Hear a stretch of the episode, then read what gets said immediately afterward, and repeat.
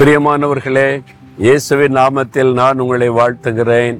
இலங்கையில் மட்டக்களப்பு என்ற ஒரு அழகான சிட்டி இருக்கிறது. அங்கே காந்தி பூங்கா அப்படின்னு சொல்லி இந்த பூங்காக்கு பேர் காந்தி பூங்கா. மகாத்மா காந்தியுடைய சிலை கூட அங்கே வச்சிருக்கிறாங்க. இந்தியாவுடைய சுதந்திரத்திற்காக போராடின ஒரு தலைவர் அவர். ஆனால் இலங்கையில கூட அவருக்கு சிலை வைத்து அவங்களை கனப்படுத்தி இருக்கிறாங்க பாருங்க. சரி நீங்கள் அந்த தேசத்துக்கு வந்தீங்கன்னா கட்டாயம் மட்டக்களப்புக்கு வாங்குங்க. ரொம்ப பியூட்டிஃபுல்லாக இருக்குது. ஆண்டவுடைய சிருஷ்டிப்பின் மகத்துவத்தை நீங்கள் பார்ப்பீங்க. சார் இன்றைக்கு ஆண்டவர் உங்களுக்கு ஒரு வார்த்தை சொல்லுகிறார். ரோமர் பன்னிரெண்டாம் அதிகாரம் இருபத்தி ஓராவது வசனம். மனசில் ஆழமாக பதித்துக் கொள்ளுங்க. ரோமர் பன்னிரெண்டு இருபத்தி ஒன்று. நீ தீமையினாலே வெல்லப்படாமல் தீமையை நன்மையினாலே வெல்லு. நீங்கள் ஜெயிக்கணும். எப்படின்னா தீமையை நன்மையினாலே ஜெயிக்கணுமா? ஒருத்தன் எனக்கு தீமை செய்துட்டான் நானும் பள்ளிக்கு பள்ளி வாங்குறேன் நானும் அவனை ஒரு கை பார்க்குறேன் அப்படி சொல்லாருங்க அவனுக்கு நான் என்ன நன்மை செய்ய முடியும் அப்படின்னு நன்மை செய்யுங்க. எனக்கு ஒரு நண்பரை தெரியும். நல்ல தேவனுக்கு பயந்து அவருடைய வழிகளில் நடக்கிறவர். கஷ்டப்படுகிற ஒரு நண்பருக்கு இவர் உதவி செய்ய போனார்.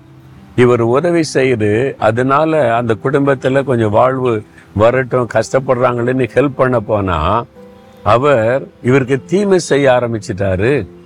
இவர் மேல அபாண்டமான பழி சுமத்தி மற்றவங்களெல்லாம் கூட்டிக்கிட்டு வந்து வழக்கு பேசி இந்த ஆள் எனக்கு தீமை செய்துட்டான்னு சொன்னா இவர் மனம் உடைந்து போனார். நான் எவ்வளவு நன்மை செய்தேன் எந்த பிரதிபலனும் எதிர்பார்க்காம ஆனா அபாண்டமா என் மேல பழி செய்து எனக்கு பழி சொல்லி எனக்கு தீமை உண்டாக்கிட்டானே அவமானத்தை உண்டாக்கிட்டான் மனம் உடைந்து போனார். ஆனா அப்ப ஆண்டவர்கிட்ட ஜெபித்த போது சொன்னார் நீ அவனுக்கு நன்மை செய். நீ அவனுக்கு நன்மை செய்ய ஆண்டவர் சொன்னார். இவர் ஜபித்து கொண்டே இருந்தார் ஆண்டவரே. எனக்கு அவர் தீமை செஞ்சிட்டார். நான் நன்மை செஞ்சேன் ஆனால் அவர் எனக்கு தீமை செஞ்சிட்டார். ஆனாலும் நான் அவருக்கு தீமை செய்யக்கூடாது. அவருக்கு நன்மை செய்கிற வாய்ப்பை எனக்கு தாருன்னு ஜோம் பண்ணாராம். பாருங்க சில வருடங்கள் கழித்து கேள்விப்பட்டா அவர் எல்லாத்தையும் இழந்து பிஸ்னஸை இழந்து சாப்பாட்டுக்கு வழி இல்லாமல் கஷ்டப்படுகிறார் என்பதை அறிந்து இவர் தேடி போனார். என்ன ஆச்சு இது? எல்லாம் போச்சு. பிஸ்னஸ் எல்லாம் வருமானத்துக்கு வழி இல்லை. நான் உதவி செய்கிறேன் நீங்கள் வந்து ஒரு பிஸ்னஸ் சைடு முன்னுக்கு வரும் வரைக்கும் உங்கள் குடும்பத்துக்கு நான் ஹெல்ப் பண்ணுறேன்னு சொல்லி உதவி செய்ய ஆரம்பித்தார்.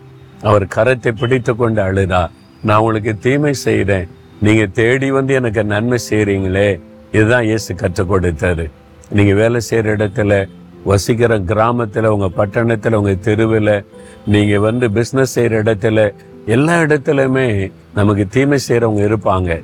நம்ம பதிலுக்கு பதில் தீமை செய்யக்கூடாது. நன்மை செய்யணும். அப்படிதான் வசனம் சொல்லுது. நன்மையினாலே தீமையை நீங்க வெல்லணும். இயேசு அதான் கற்றுக் கொடுத்தார் பாருங்க அவருக்கு தீமை செய்த மக்களுக்கு அவர் நன்மை செய்தார். அதனால நம்மளும் அப்படிப்பட்ட ஒரு வாழ்க்கைக்கு நம்ம அர்ப்பணித்து கொண்டா எப்பவுமே சந்தோஷமா இருக்கலாம் மன மகிழ்ச்சியா இருக்கலாம் ஜெயிக்கிறவர்களா இருக்கலாம் சரியா? இன்றைக்கு நீங்கள் யார் மேலே வருத்தம் துக்கம் கஷ்டம் வச்சிருக்கிறீங்களோ நான் உங்களுக்கு நன்மை செய்யணும் ஆண்டவரே. எனக்கு ஒரு வாய்ப்பை ஏற்படுத்தி கொடுங்க நீ ஜெபிக்கிறீங்களா? தகப்பனே நாங்கள் தீமையை நன்மையினால் வெல்லணும்னு கற்றுக் கொடுத்தீங்க. நாங்கள் எங்களுக்கு தீமை செய்தவர்களுக்கு நன்மை செய்கிற ஒரு வாய்ப்பை உண்டு பண்ணி தாரும். நாங்கள் உங்களுக்கு நன்மை செய்து உங்களுடைய அன்பை வெளிப்படுத்த எனக்கு எங்களுக்கு கிருபை தாரும். இயேசுவின் நாமத்தில் ஜெபிக்கிறோம் பிதாவே. ஆமேன் ஆமேன்.